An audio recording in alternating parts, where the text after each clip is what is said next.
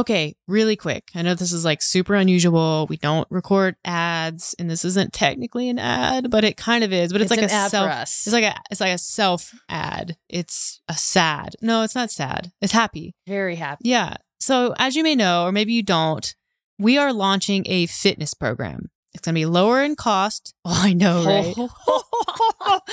We're launching a fitness program. It's called very creatively Tactic Functional Fitness. And we need people to test it, beta testers. We need beta testers, I don't care if you're new to fitness or you're an experienced athlete. correct? You are eligible to beta test. We actually want people from all backgrounds and abilities and skill levels. If you've never worked out in your life, we want you. You don't have to be an athlete Unless you to don't do like cats. If you don't like cats, then just leave that off of the application.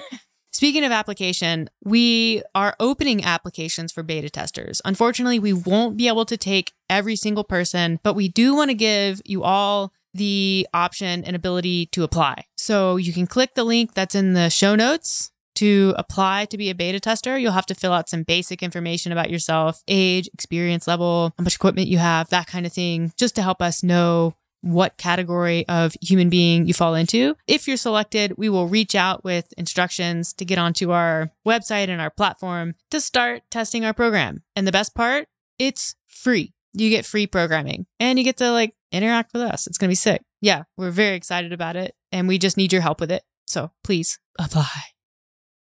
Fast Forward Productions. The women are speaking. You completed the race. It wasn't what you wanted or expected or imagined. It was difficult. And like the opportunity there for growth, or at least one opportunity, is to have to like cope with that and like be okay with it and force yourself into like accepting it and being proud. A hundred mile race is a good representation of a lot of really difficult things in life. And it's gonna get hard. It's gonna feel like, you know, there are moments where you wanna quit, and there are gonna be great moments, there are gonna be tough moments. And I think the takeaway is like, you gotta keep going. Welcome back to the Afternoon Snack Podcast. Today on the show, we have return guest, my client, Tanya Turner. She was originally on the podcast a few episodes back when we talked about our experience together running the Elk Valley Ultra. She just completed the Oregon Classic 100 mile race. 100 miles. And I participated with her as her pacer for 34 of those miles. And dang, those 34 were hard. So we're going to discuss our experience, our trauma bonding through the night. And it's just going to be a fun one. I hope you enjoy.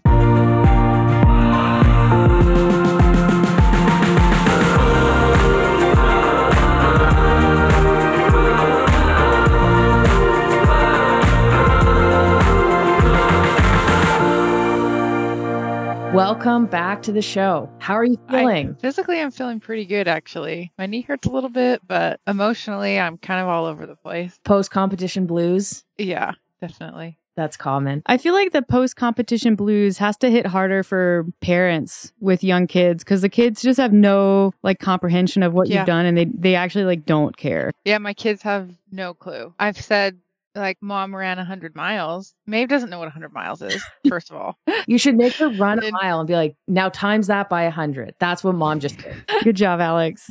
You'd make a great mom. That's true. Yeah, so both of my big toenails are going to fall off any day. But my kids obviously don't know that or respect that at all. So they've stepped on my toes several times. and then I just like lose it because it hurts so bad and they're really confused. That's fun too. Good times. Okay. So we have so many stories. We have so many stories and so many experiences from like the last two days out in Bend, Oregon. But like at what point and when did you decide you were going to run a hundred mile race? I had decided, I think it was 2019, I paced my friend AJ for his second 100 miler. And his first one I paced him for, he was very underprepared and it was kind of a disaster. and I said, Oh, I'm not going to do a 100 miler because that was like what I thought they looked like. And then when I paced them after Zion, I paced for the last 16 miles and I just saw all these people finishing a 100 miler. And I thought, Well, if they can do it, I can surely do it. So it was back in 2019 where I had decided at some point I'll do a 100 miler. And then last year was when I had thought, you know, I've had two kids. I feel like I've kind of lost a lot of myself, just basically being more of a mom, which is not necessarily bad, but I wanted to do something hard for myself just to kind of find myself again as an athlete. And so that's when I decided, I, okay, I think I'm going to try to make it work if I can. And I did. That's awesome. When you paced AJ the first time, what miles did you run with him? I think 84 to the end. Okay. So basically, when I swap you out. Okay. So you ran the last bit on both times with him. No, the first time I ran with him at three in the morning. Oh, okay. So you had Yeah. experienced the nighttime run to some degree. I had. Okay. hmm So I ran with you. I did the from 50 miles to 84 miles. And that was kind of crazy because you started at 6 a.m. and we like had a full day. Then I started running like just after 6 p.m. with you. So like it was wild to think like the entire day that I was like hanging out with Meredith, hanging out with your husband and Ariel and Matt, you were running that entire time. I was like, I've had three meals. We went for a little jog. It was like I did some work. And then I started running with you for like a legitimate run for me. I think this was the first time because I've had clients run 100 miles or 100K, but this is the first time where it kind of was like put in perspective and then feeling how it is to run through the night. But we'll get more into that. But I kind of got wrangled into pacing you. Your pacer, the guy that you. He had an injury. Yeah, so Yeah. he dropped out, and you were like, I have another backup. And I was like, okay, cool. But before that, I kind of was like, oh, Bend is only 10 hours from Fernie. Like, I just kind of said that. I don't know how it went down, but I think you were like, oh, don't worry, I won't need you. I have a backup pacer. And then you were like, okay, so my backup pacer is not really keen on doing it. So can you? Your response was, "What airport are you flying into?" Yeah.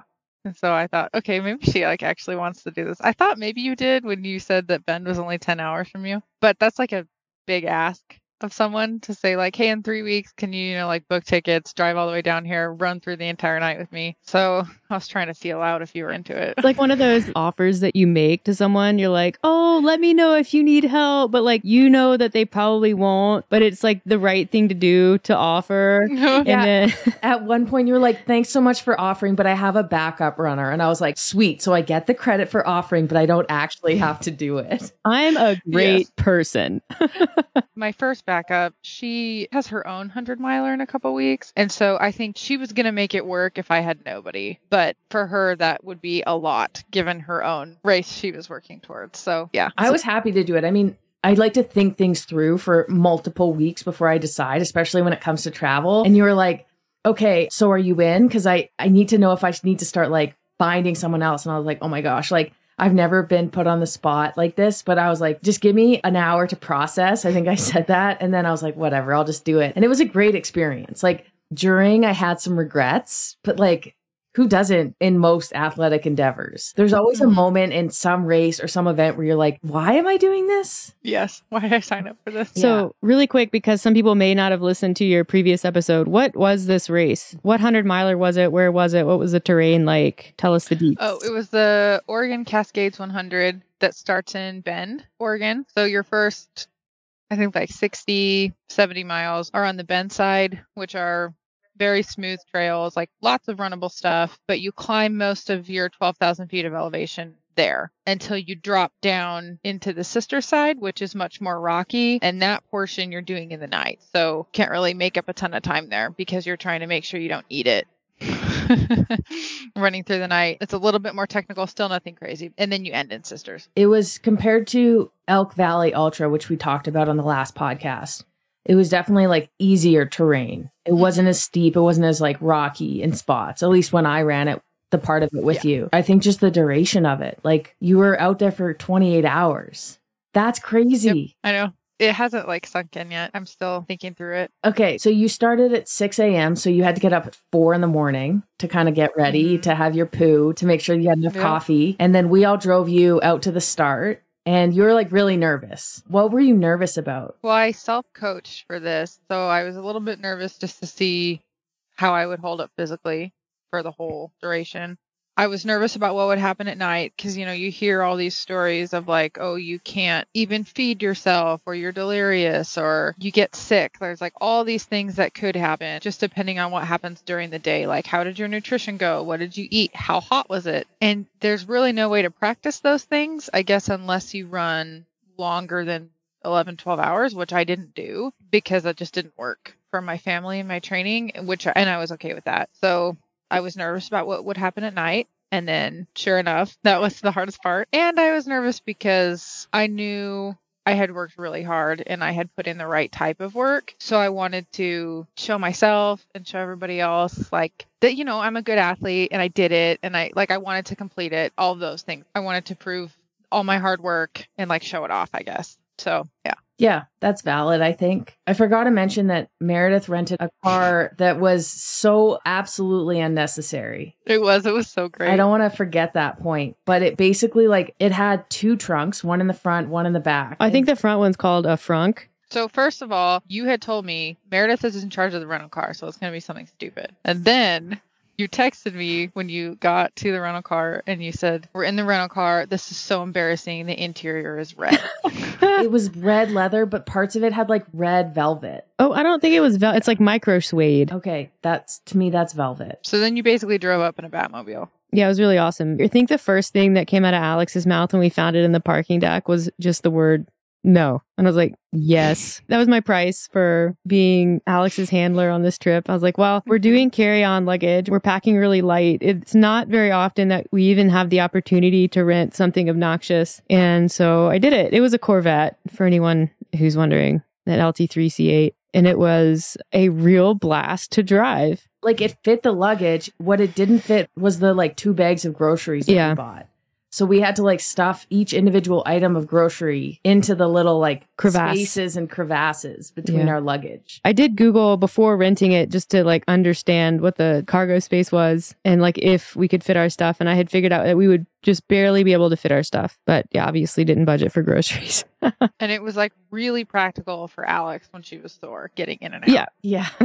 That was the best part. You're basically sitting on the ground. yeah. I, I'm trying to figure out was the Corvette flashier or Ariel and Matt's bikes? oh, their bikes. Your two friends who were there helping, Ariel paced you for the last 16 miles, and then mm-hmm. Matt, her husband, was there helping crew. To crew. and they had brought their road bikes to go for a bike ride while you were running. And these bikes are like bright yellow, lemon lime color. Hmm Matching. Yeah, matching. And then they put on their helmets, which were the same color as their bikes and also matching each other. Their whole kit was spectacular. Yeah. I was Yeah. like, your dorkiness level just doubled, tripled, Yeah. maybe. They don't mess around. No, I love that. I knew they would bond with Meredith instantly Yeah. over Just the gear. toys. It's always fun to meet new people and like people that you you live a similar lifestyle to. Like it's it's kind of funny that a lot of our vacations and travel kind of revolve around fitness endeavors. And so I think you can connect with someone like that regardless of what else you have in common.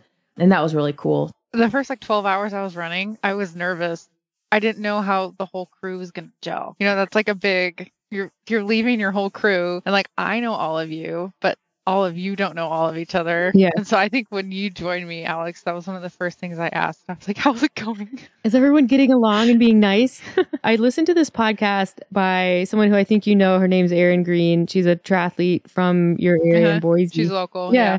She has a really good podcast, by the way. I don't know if you listened to it, but she recorded one two years ago. I think she did Unbound for the first time, and she's coming off of a Ironman background. And Un- Unbound is this gravel race in Kansas that's 200 miles if you do the main event, and that I think takes I want to say like 15 hours or longer for some people. And she was saying how for her, like with all her triathlon experience, her body wasn't used to experiencing anything longer than like nine hours. Like that was what she would do an Ironman in. And she made a comment that every hour longer than what your body has seen and experienced just starts to compound and get like exponentially more difficult. Would you say that that was your experience in this type of race too? Yeah, absolutely. Because I think my longest training run was 11 hours. And it was the 11 hour mark where I started to get sick and kind of loopy. And I tried my best to hold it together. And I think Alex kind of saw that. And we'll talk about that when we get into the night stuff. But until I couldn't anymore. And it kind of all fell apart. So you picked up Alex at around the 11 hour mark, I think, or 12 hour ish. Ahead of that, there were a couple of aid stations, one or two that we were at, and then a couple that we weren't at. So, like, what's the main priority in aid stations for these types of races? To refuel on water and electrolytes and then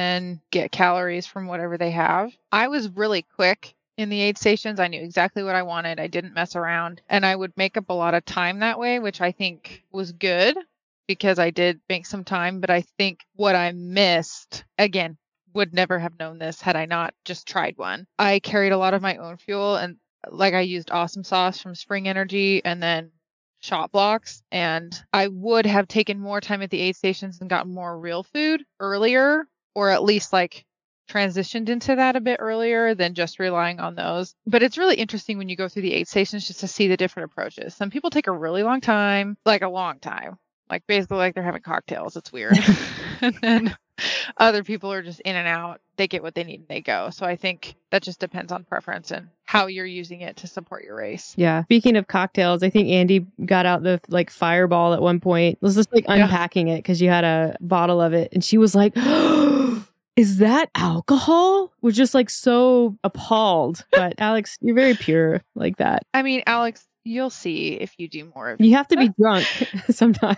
Some races just like have fireball or margaritas at the aid stations. Like that's not uncommon. I to- could see why you need alcohol for those now. I can see it. You definitely don't need it. It's just like a nice. Nice to have. I mean, I just took the tiniest sip, and it, you know, the two hours after I had a sip of it were nice. Yeah. They were- it was good. Yeah. There was also some like toe lubing and like shoe changing and sock changing going on at these the aid stations where we were. So it seemed like kind of managing your feet was also a really big part of being able to continue. Yeah, and that was one thing that I did really well. My feet look really good. Like apart from my big toenails that are purple, I think I had two blisters that have like basically gone away already. They've gone down. Like my feet look completely normal. And I've seen some pictures like on the Alpine Running Instagram and other people's feet look really bad. to talk more about like the aid stations and and foot care and, and all that like there was a significant amount of planning that you did and that needs to be done i think for these races. Like you're not winging it. Like you're not getting to the aid station being like hmm what should i take? What should i have? You know what should i do here? Like you had a very specific plan and like it was so planned out. Like we had a meeting the night before where like at each aid station that you saw your crew you had instructions for the crew on like what shoes to give you what socks to put on like what to do with your water and what you needed retrieved from the aid stations and all that. So it's like there was a lot of like planning and, and structure there. And like okay which headlamp am i going to take? I'm going to take my jacket and my hat at this aid station. And it was very very planned out. Like you had a very good plan for nutrition early on it was like you were going to take the awesome sauce at the top of the hour and then the Shot Bloks at the bottom or vice versa. You know, you can adapt as you go, but like having a good plan of attack, even though in hindsight you could have adjusted it, you now know that maybe that wasn't the best plan, or we now know mm-hmm. at least like, you know, you had a very good structured plan ahead of time. You weren't just kind of like going with the flow. I think our best compliment was Pam Reed is this ultra running legend and she was at the race pacing her son who was running very similar times to me. So our crew got to see her and hang out with her and she came up and said that our setup was the best setup she had ever seen in her ultra running career and she I had made a binder and she asked to see the binder and hearing that I was like okay I did something right if she's giving us compliments. I like I didn't realize who that was until after the fact. I like figured out how to look her up. And like in hindsight, I'm like, wow, I wish I had taken some time to like talk to her about everything that she's done because she's run over like 110 100 mile races she holds a ton of records i think she had or has the badwater records she's a really accomplished Mhm. runner and she's just Yeah. like hanging out in the aid station and we're just like shooting the shit i had no idea who she was Well, she, Yeah. she's 62. Like, you just don't see a lot of 62 year olds out running these races or even pacing. she like broke her femur this year and she's out like she's recovered and out running i'm like that's insane I asked her what she loved most about those 100 milers, and she said she couldn't really even articulate it. She was just like, just the challenge, like crossing the finish line, like testing your limits. I think that is truly why people do it. It's like, how far can you push yourself? She did one like Yeah. dragging a sled that took her over 50 hours and she didn't sleep. I was like, that is incomprehensible to me. So, okay, let's let's talk. So when I picked you up, you were a little bit emotional when you were coming through to the aid station. Mm-hmm. It had been a rough couple of miles and more than a couple leading up to that aid station where you you saw us. So tell us a little bit about that. Yeah, the first like 20 miles of the race just flew by. Like you're talking to people, everybody's in good spirits, people want to talk. So that was great. I remember like mile 25 being alone more often and not having people to talk to and the difference in how quickly miles go by when you're talking to somebody versus when you're not is drastic. So miles 25 basically to 50 were pretty lonely to me and so you also start hitting certain lows like maybe your legs will kind of go and then they'll come back later i also started getting nauseous at mile 45 so i was going through cycles of like something would hurt i wouldn't have anyone to talk to i'd find somebody to talk to like i found one gal before i came into the first aid station to see you guys I think it was like mile 36. So that helped. And then I was all pumped because I saw you. And then I went back out. And then I don't know, an hour later. So yes, that was a lot. And starting to deal with the nausea and sickness, like that was kind of scary for me too, and not having anyone with me. So when I came into mile 50 to get you, I was really overwhelmed that now I got Alex or Ariel for the rest of the race. Like I knew I had somebody with me. Yeah. And then you kind of told me you're like, I'm not feeling great. I'm feeling nauseous. Like the uphills are jacking my heart rate, which is making the nausea worse. So I'm walking the uphills and trying to run the flats and the downhills. And so at that point, it was mm-hmm. like, you said you're like, I'm going to go in front. So just follow behind me. And then I was like, okay, this is when I'm going to start reminding her to eat. And I think at that point, we had about two hours before we were going to hit the next aid station where we were going to see our crew again and then go into the night. So we still had daylight for that first two hours of our nighttime stint. It was like the evening. And that was when you were like, I'm feeling nauseous. I had you stop taking the electrolytes because I was like, it had started cooling off at that point, And I was thinking maybe the electrolytes were causing some nausea, which is possible. Mhm. But also thinking back, like it's so hard to know because you had been at it for at that point over 12 hours. So I'm like, maybe nausea is just kind of Part of it. Part of it. Yeah. Like you never know like nausea could be a multiple things and i think the good thing was was even though you kind of had to start taking breaks from fueling as frequently the fact that you had been so consistent leading up was huge Yeah. and we talk about this when we're like fueling for marathons like you you may not feel like you need fuel early on but that's when your body is like most readily able to use and like utilize that fuel so like the earlier you can get it in the better Whereas, like, if you wait until you feel like you need it, you can get into trouble. So I felt like we were in a good place, even though you couldn't really continue to take things in as, as frequently. That was helpful mentally too. Just knowing at least the whole first half, the whole first 50, I was on it. My body has energy. Knowing that was really helpful. Yeah. So then progressively, as I couldn't take in as much and it basically got down to zero, that was less nerve wracking just because I knew I had something. Yeah.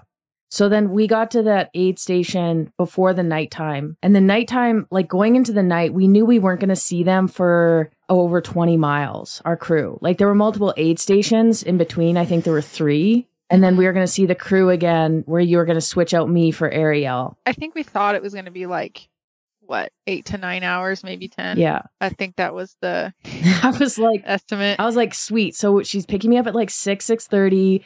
I'll be back in bed at like 3 a.m. and I'll be able to get some sleep. So I was like, it's not going to be an all-nighter.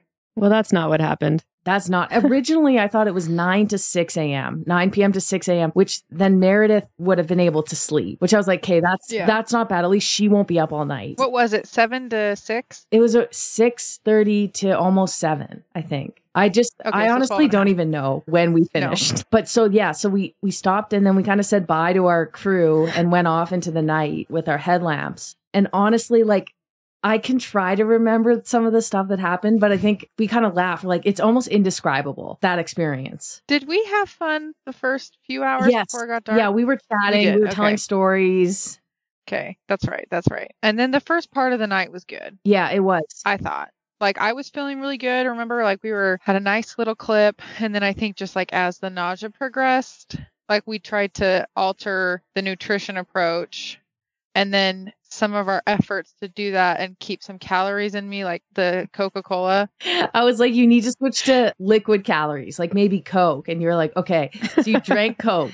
And you're like, I think I can do another cup. Should I do it? And I'm I'm thinking, like, probably if she's feeling good with that, like, take another. And you know, I didn't think about the carbonation. Alex has never heard anyone burp so many times for hours on Which end. is saying something because Alex burps a lot. I do burp a lot. I do. I went through a bout of like GERD, like what does that say? Gastroesophageal Reflux disease. reflux disease. I had that. I'm pretty sure. So like I use I burp a lot, but like this was like next level because you had nausea and burping. So you'd like burp and then be like, oh. and then you'd turn around and I'd be like, I'm okay. I'm okay. I think like the first bit of the night was was fine. You're like, I'm gonna do this. Like, and I was like, of course, there's no option to quit. Like, you're going to do it. You're doing it. And you were like, yeah, I'm gonna do it. And you kept kind of like you were talking to yourself. And I will admit, I'm not like the most like encouraging person. Like, I I like to to give people a lot of like. I'll say like good job, you're doing great. You can do this like once in a while, but I'm just like my coaching style isn't that. I think maybe you can speak to that, but I'm not I'm not like that person who's always like you've got this. You've got this, you know? Like I'm more like she knows it. She knows she can do it. If she didn't, she wouldn't be doing it kind of thing. So you kind of started saying like I can do this. I can do this like out loud and I was like, "Of course you can." And I was trying to kind of like pump you up, but like keep it relaxed. And you were like started like whispering to yourself, "Yeah, like I can do this." And I think that kind of shifted into the like, I don't know if I can do this. It started getting a little bit squirrely. Yeah. And I think part of what flipped that for me was when I started urinating every 20 minutes. The nausea got really bad. So, like, I started getting dizzy. And I think at that point, I hadn't ate or drank in a few hours. Like, I just couldn't, anytime I would try, I thought I was going to puke. And then all of a sudden, I was peeing a ton, even though I hadn't drank any water and like a lot of pee. And so I think you and I were both a little freaked out because we're delirious. We're like, do I have rhabdo? Even because we can't remember what the symptoms are. But, like we're in the middle of the night, we're freezing cold, and You need to see what color I the kept- pee is. and you can't see. Yeah, I was like trying to get my headlamp to like look at it, and I just could not bend that way. In hindsight, I should have just made Alex look, but I didn't. And and then oh, I kept asking you if I should be worried, And I was, I was like, I, and you didn't I know like, either. I, I don't know. Like, I don't know. And Yeah. like, I didn't feel comfortable being like, no, it's fine. Like, I did say, like, you've been at this for a while. Like, your body could be just like flushing out a lot of fluid that you took in. But I, I didn't know. Like, I think I said that at one point, but I'm like, it wasn't very convincing. Like, I don't think I made you feel better. Then you started getting really like dizzy. And I was like, Mhm. uh, we, we stopped at an aid station and you had had like a sip of broth. You couldn't even drink the broth. And then you sucked out the juice of an orange slice. That's what you did. and then you were like, I don't want to be sitting too long. And I was like, hey, let's keep going. And then that's when it got pretty bad. Which now that we know what we know about the next aid station, we should have sat there longer. Yeah. Cause there was, we should have sat there longer. yeah. But w- whatever, we're both new. Yeah. So new here. we went off into the night and yeah, it it was slow moving. Like my watch was set to kilometers and I would look down and I'd be like 15 15 minutes per kilometer. Like I was doing the Mhm. math in my head like we have 5 kilometers to go and I'm like that's an hour and 20 minutes. That whole chunk, because I think I had jogged portions of all the miles up until that point, and we still had a few hundred feet of climbing. And that whole section between those two aid stations, I think we walked the whole thing. Yeah, and it was like because I was starting to trip on things, slow walking. I was going to the bathroom a lot, like all the things. we had one 30 minute mile. I was so cold. I had dressed for like movement. Thankfully, I had mitts and like a, a buff to keep my neck warm, but I was pretty cold. You had a jacket and a hat and you were shivering because we just weren't mm-hmm. moving fast enough. And like, it's funny, you sent me that meme of like, I just saw it every time someone kind of passed us and we were still, no one was moving really fast. No one was running at that point. Like, It was so dark, but there were people passing us walking faster and they were like, Hey, how's it going? We were like, Good. like, Great, thank you. Nothing Uh, is wrong. We're fine. Yeah, but the last like 4K, I had a little flashlight and I was like, anything's going to be helpful for her at this point because you were tripping, you were nauseous. Like, I was like, you got to stay very close behind me in case you do fall, like, and you have something to grab onto. I was shining like a light behind me for you to see a little bit better. And then I was like, I had the marks. I knew how long it was in between each aid station. So I was like, okay, it's going to be, I think, I don't know, it was like 9K. And then it was like 4K to the aid station. So I was like, okay, we have 3,800 meters to go. So I'm like, let's count the reps down. 38 reps. So every 100 meters was a rep and it was slow. You were like, what are we on now? I was like 37.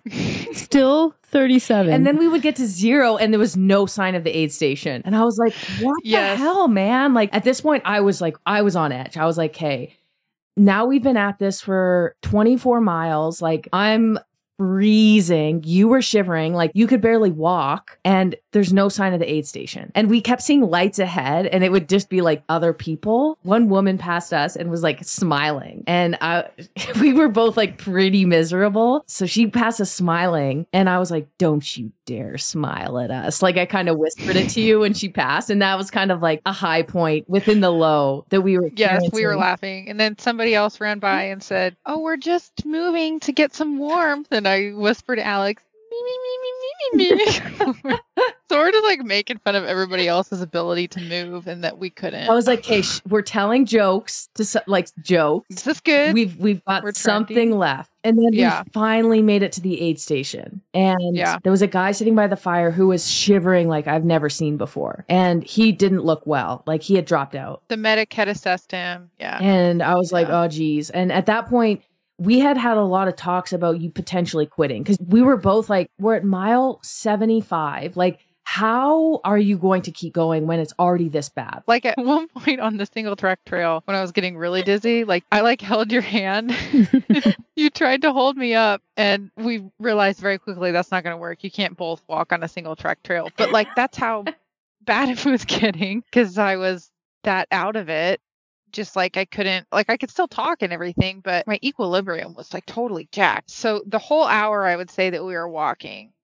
I don't know when it shifted to me basically being like we can't continue like i really thought we can't continue like this because i thought the rest of the race would be like that like we'd be shivering we'd be walking and there was no way so alex counseled me for an hour about why it was like okay that i was going to dnf because i had decided i wasn't i wasn't going to continue that it probably wasn't safe and we were nervous about all these things Yeah, you had kind of like accepted that you weren't going to be able to continue. And so at that point, it was like, hey, we got to just make it to the aid station because like no one can rescue us here. I think at one point I was like, is there another option? Like, I didn't yeah re- you like stopped and you were like so can somebody come here I was like, no. I was like, okay, well, then we have to keep going. I just wanted to be clear that the only path forward was, in fact, the Was the path aid forward. station.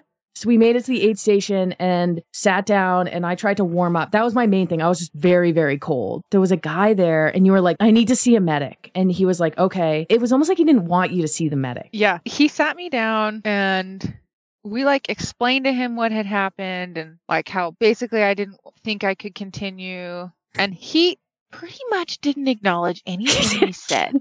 He just said, "Okay, I'm gonna get you some broth. Can you do broth?" And I and I said, uh, "No." And he's like, "I'm gonna get you some broth." So he sits me down, hands me some broth, and then he just keep coming back and checking on me. And I'd try to like say more things like, "Can my crew come?" And he'd say, "I mean, technically they can. Here's some more broth." Yeah. Like he he would not. he probably just heard like blah blah blah blah blah. This is hard. Blah Yeah. blah blah blah blah. And he's like, you just need Uh-huh. noodles. Yeah. Yes. So then it progressed to noodles. Like he would add noodles. But noodles the funny it. thing, you were like, I was sitting there and I was like, this guy's got her. She's going to see a medic. I think for me, I'm like, I want her to see a medic because I was concerned. Like, I was like, Mhm. the medic is going to tell you whether it's safe or not. And then at one point, he was like, well, do you want noodles? And you were like, I could, I could try noodles. like a little kid. Like, I was like, hey.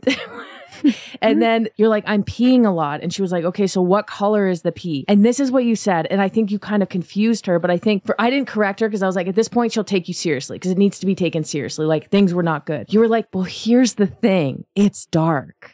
And I was like, I she- said that. she probably thought your pee is dark. It was like, I can't, what you meant was, oh. I can't see what color my pee is.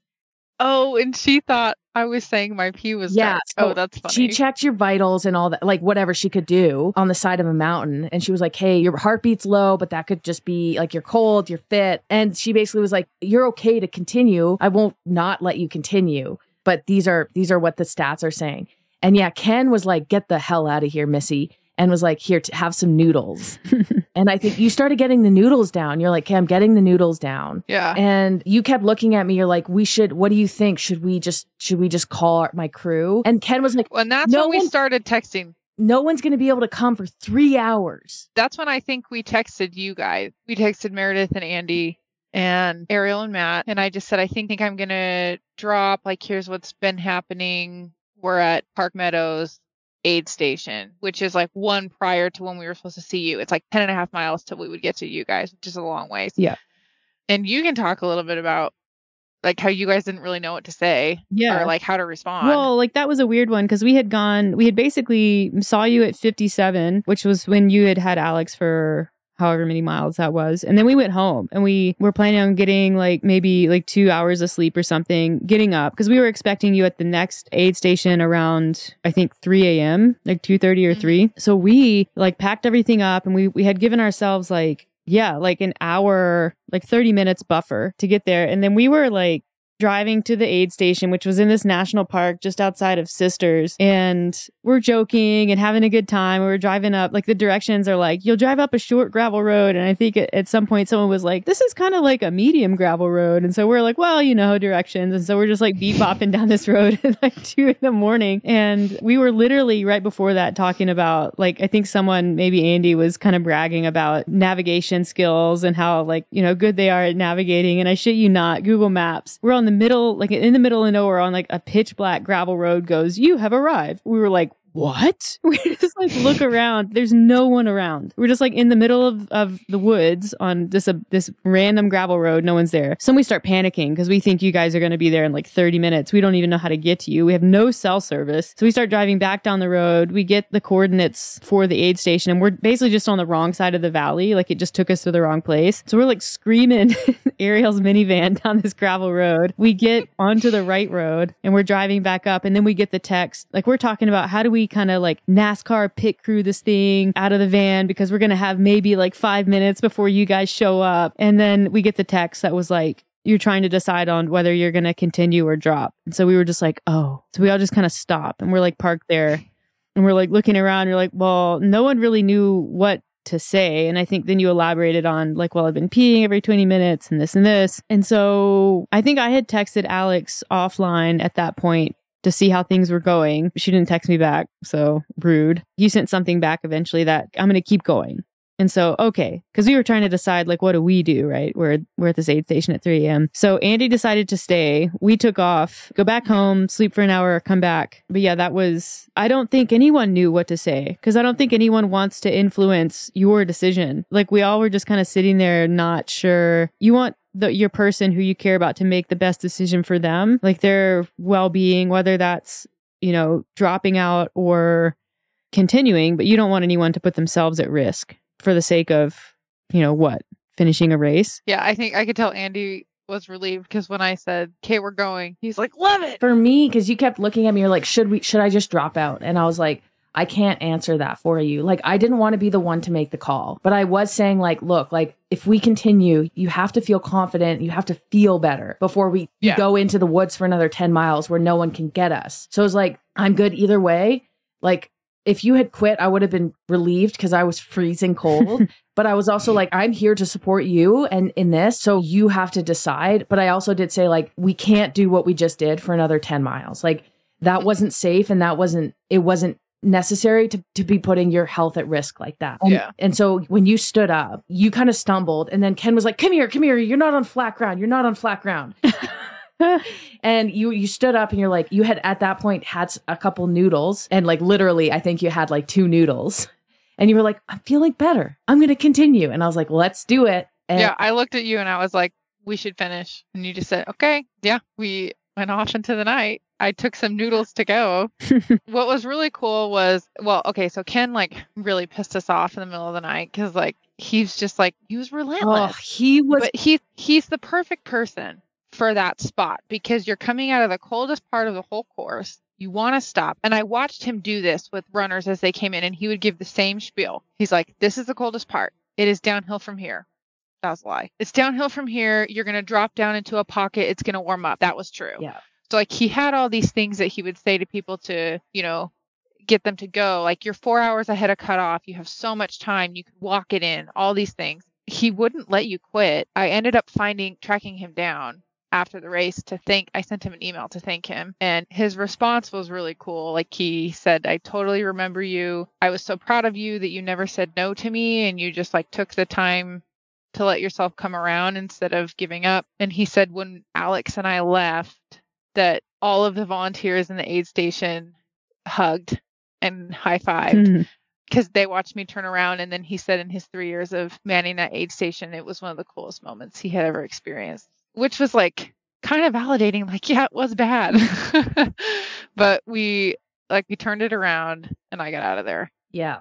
it was like such a low low but then Yeah. I think you had thought you had hit your low before you picked me up. It was like, no, these hundred milers, the lows are more than you can even imagine. more than you can fathom which is why like when people ask what the heck happened with you and alex in the middle of the night like i don't even know how to explain it because i have so many wonderful memories with you like just like periods of just like uncontrollable laughter but then also i hated so much of it It was like- and so did you i remember you were so quiet at one point and i was like oh my gosh she's so pissed she's out of here wait, wait, wait. You have to tell the story of at some point there was like a, a pooping Okay, on a yes. yeah So okay, so we keep going, but at one point you're like, I have to pee. So you were pulled over at one of your multiple pee stops, and you were like, I think I'm pooping. I don't know. Yeah, yeah, I'm pooping.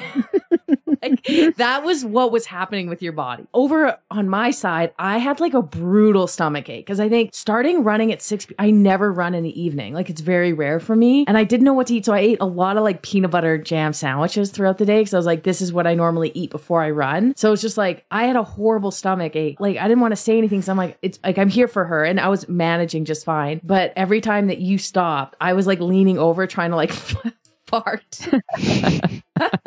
so like I didn't mind the multiple pee breaks on my end selfishly. But yeah, like you just weren't in good shape. So anyways, we continued on and things were a lot better. We warmed up very quickly. You also had one of the participants gave you the ginger chews. ginger chews they were awesome Yeah. I had one of those every few miles. Yeah, so we're like coming down the downhill part. I was running some. Yeah. It was going really well. Like we were warm, we were starting to laugh, and then I like of course had to poop again. And Alex is like, "Oh, right down there, Tanya, right down there. That's a great spot." I'm like, "Yeah, thank you. That, that is perfect." This is why I brought you. So I hunker down and start pooping. And all of a sudden I like see somebody on the other side of me, like right next to me running. And I turned around and I said, Alex, watch where the runners go. Watch where they go. She basically had directed me to poop right in like the co- hairpin of a switchback. So I think I'm hiding from them, but they just loop right around.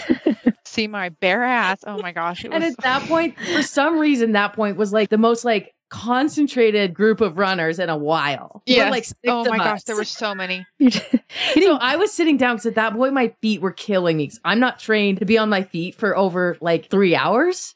like my limit had been so far exceeded. So every time you stopped, I sat down to like relieve my feet. So I stood up and I get up and what I see is you, you squatting with your pants down and like basically just like a show of headlamps.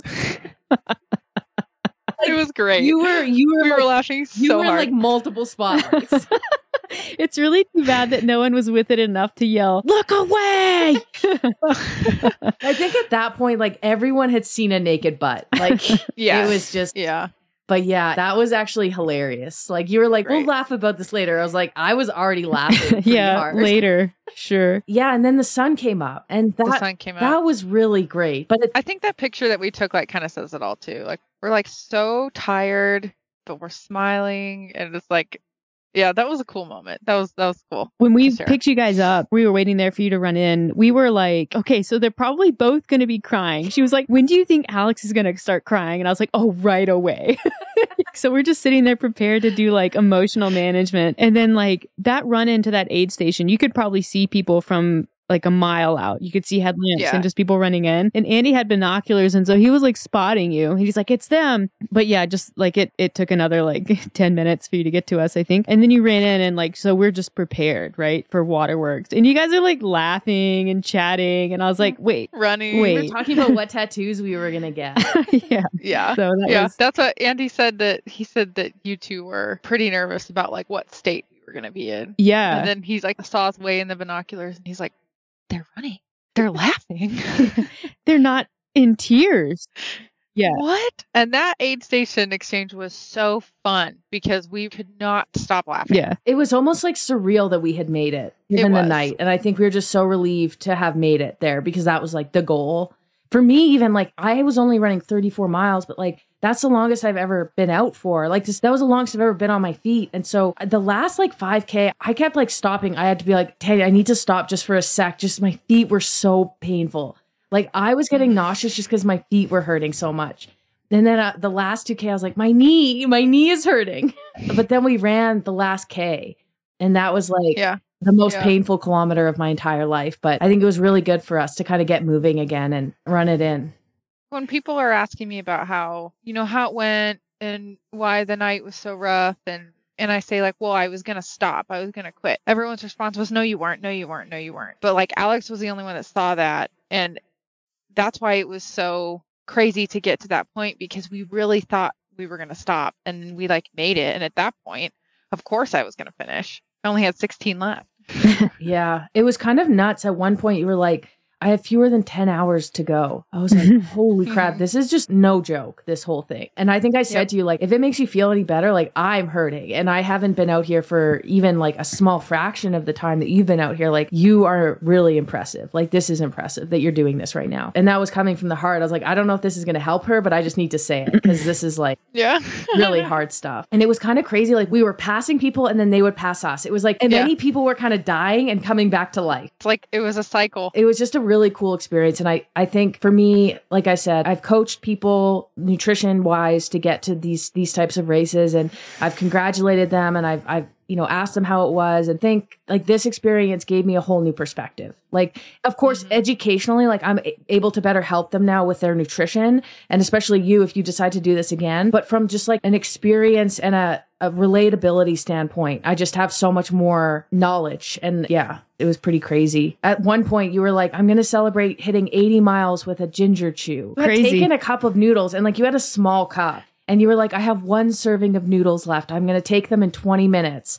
You carried noodles with you. They, I don't think they had any liquid at that point, but I was like, what's mm-hmm. a serving? You're like, I think I have three noodles left. Like at that point, that's what you were doing to try to get food in. And it was making a Yeah. difference. And then by the end, you were able to have, I think you had a, another gel at some point. I fueled just fine with Ariel too. Like once I switched you guys out. I think just, and Meredith kind of said it after, like, your body isn't supposed to be digesting food at nighttime. And I think that contributes a little bit too to the nausea and the difficulties that we both had, specifically you. But at three in the morning, like you're just, you're not supposed to be eating. Once we finished and you went off, I like, I took my shoes off, I hobbled to the van and I passed out. And I was just like, I don't know how she's doing this. I think I cried, like had tears in my eyes, just getting emotional, thinking that you had continued on after that and like Yeah. that you were going to finish. And then when you crossed the finish line, I cried because I was just like, you overcame something so hard. I know I thought I was going to be way more emotional at the finish, but I was more just so over it and so done until like you and I hugged,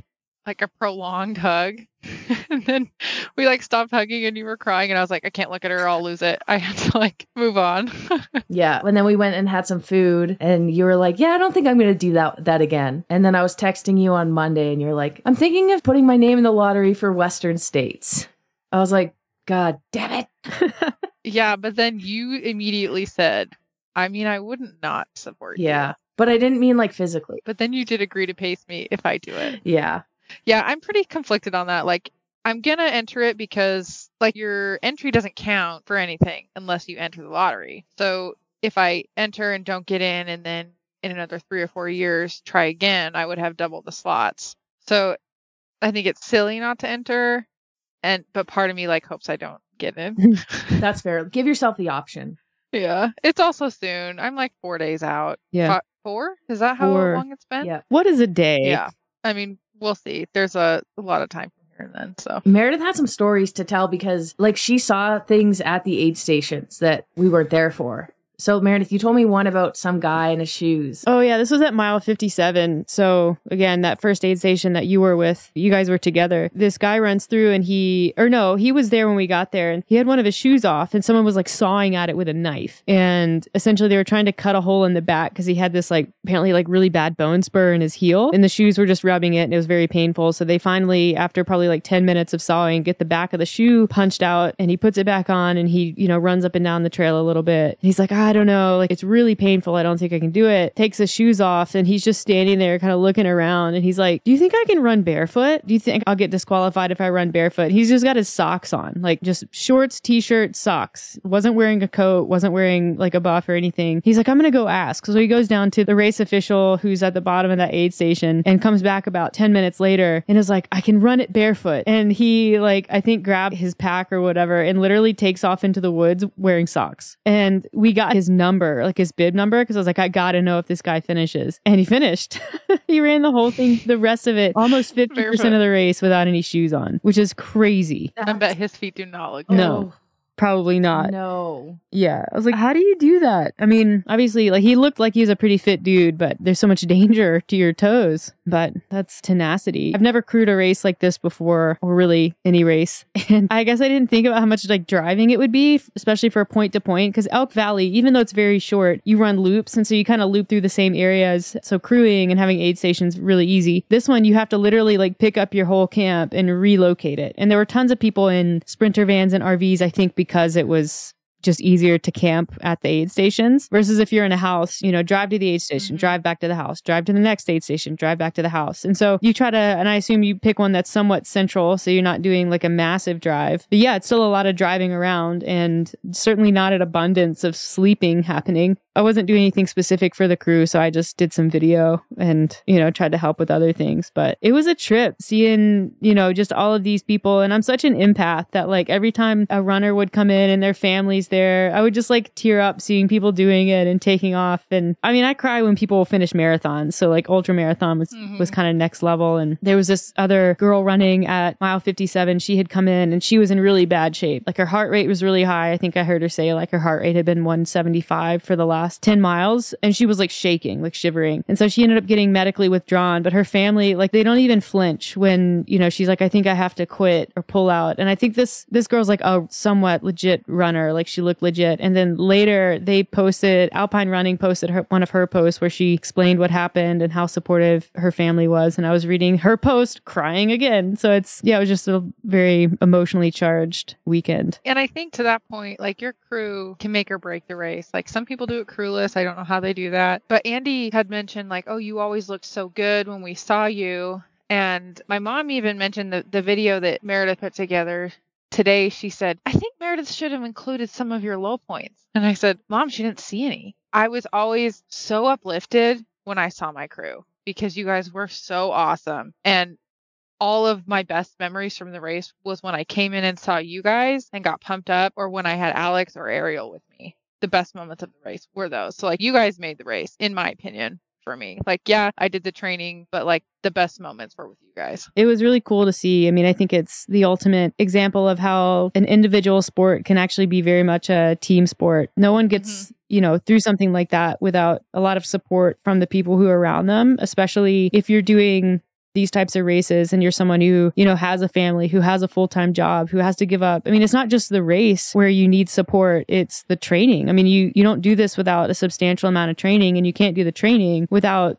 support from your family, from your partner, from your coworkers, probably. Yeah, it's just a, a testament, I think, to the amount of support that you have in your life, like day to day. And Yeah. just you guys all getting there. Like Ariel and Matt have two small children. They had to get childcare arranged. We had to get childcare arranged. You guys basically dropped your lives and came Yeah. three weeks out. It- Yep, we'll book tickets. Like it was overwhelming to think like what you guys did for me. So thank you. Yeah. It was cool for me to support somebody in person, but also felt like a lot of pressure. Like if someone texts me being like, I'm having a really hard day, I, you know, I, I can think it through. I, I can write a nice a note that I feel like is the right thing to say. I can run it by Meredith, like, hey, how would you, you know, help somebody in this situation if I need, you know, another opinion. But with you and I just out there, it was like, oh my gosh, like I have to be on. It was a good experience from a coaching standpoint, but also just like a friend standpoint. I've always been the person competing.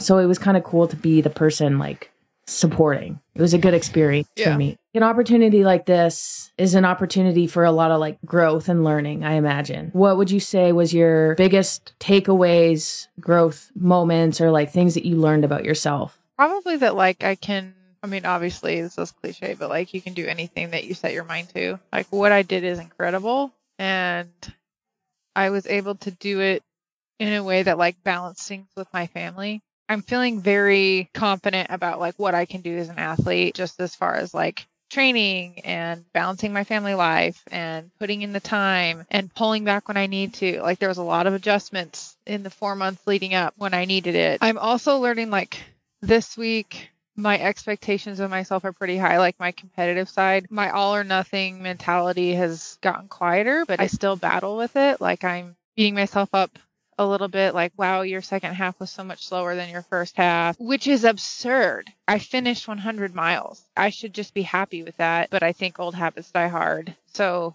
i'm learning that that's like just a, a work in progress to just be proud of myself and not hold myself to these perfect expectations of oh well the race should have gone perfectly. It's like i've had highs and lows because of those two thought processes over the past week Yeah. And I think like when I say like opportunities for growth, I think the fact that like you completed the race, it wasn't what you wanted or expected or imagined. It was difficult. And like the opportunity there for growth, or at least one opportunity, is to have to like cope with that and like be okay with it and force yourself into like accepting it and being proud. And that's like it takes a lot of like intention and and proactivity to remove those like negative judgmental thoughts about yeah your experience and and really think hard like did I do my best and and that there is helpful. I mean, I've been through it with athletics and running and I'm sure Meredith has as well and I think my takeaway here is a lot of people listening to this and even me I'm like I would never do that. I just I don't think I will ever do that. It's so hard. I think a lot of people can't even imagine. But it's like the post we did that we recorded when we were waiting for you at the aid station like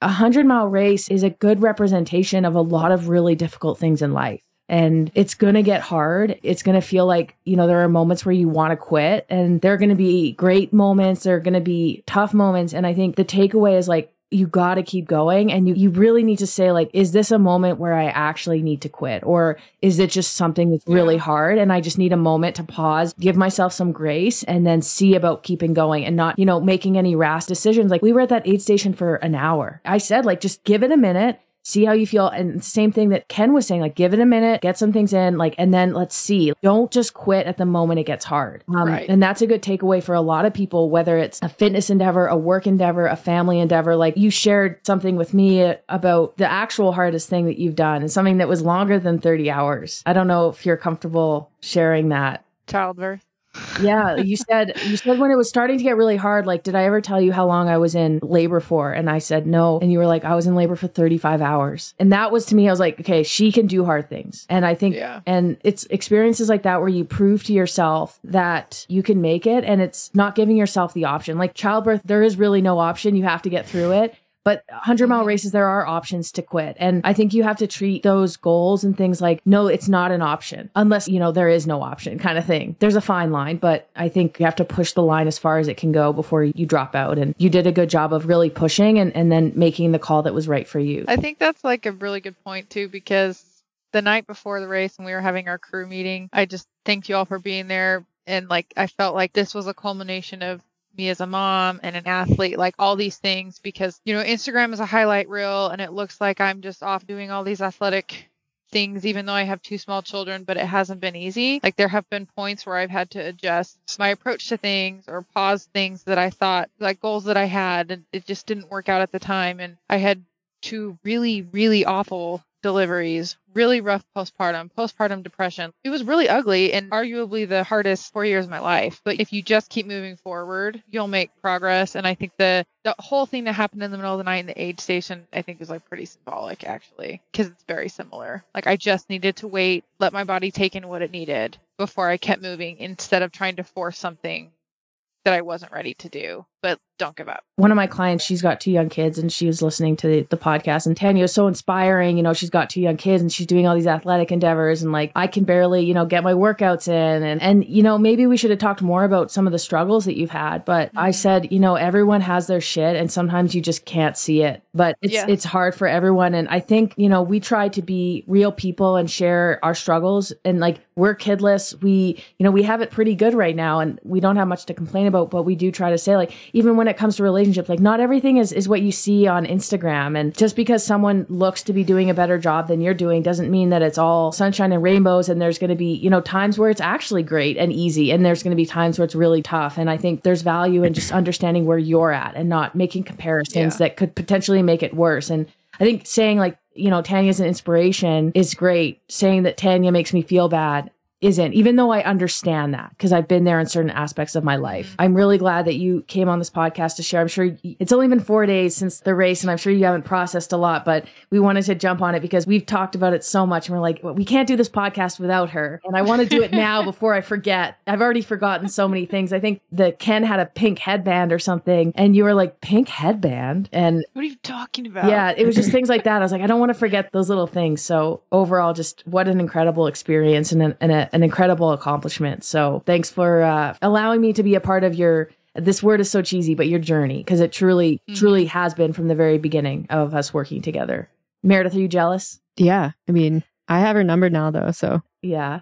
You were texting Meredith the other day, and I was like, "Oh no, is this going to be one of those things that like my friend starts texting Meredith because that always happens." it does happen. I become the proxy social coordinator for Alex. So feel free. Oh my gosh, you guys. I know. I've like been grieving that I don't live close to you guys. I was like, that was so fun. and it's, you know, it's when you get older, when you find other couples that you get along with, and it's like kind of rare sometimes. But, you know, there's many more races and things to do. So it's fine. Plus, we'll see each other in November Yeah. for Philadelphia. Yeah. So, Yeah, I'll plug Philadelphia. So Tanya's coming out for Philadelphia. She's in Run Club, and mhm. there's multiple people from Run Club coming out, but there's also multiple people not in Run Club who are going to be out in Philly, and we're going to have a pretty good crew out there. There's a, a marathon, a half marathon at 8K, and there are some people who are coming who aren't running. And Meredith's going to hopefully be running the 8K. I'm running the marathon. Tanya's running the marathon. We're going to be doing a shakeout run. We're going to be doing coffee and meetups. It's going to be a whole weekend of fun, and we're taking tactic from remote to in person. You don't want to miss it. So it's going to be, as you said on our group chat the other day, the- our Run Club group chat, like Philly's going to be lit. Lit. And I, mm-hmm. I think it will, I'm really excited. We have t-shirts. It's going to be really a great time. So only a couple months until then. it's November 18th and 19th. Unless you have anything else to add, we'll sign off and probably have you back on the podcast after your next big accomplishment or to talk more about your successes. cool. Sounds good. Yeah, thanks again. Bud, Panther, and Mert out. Out.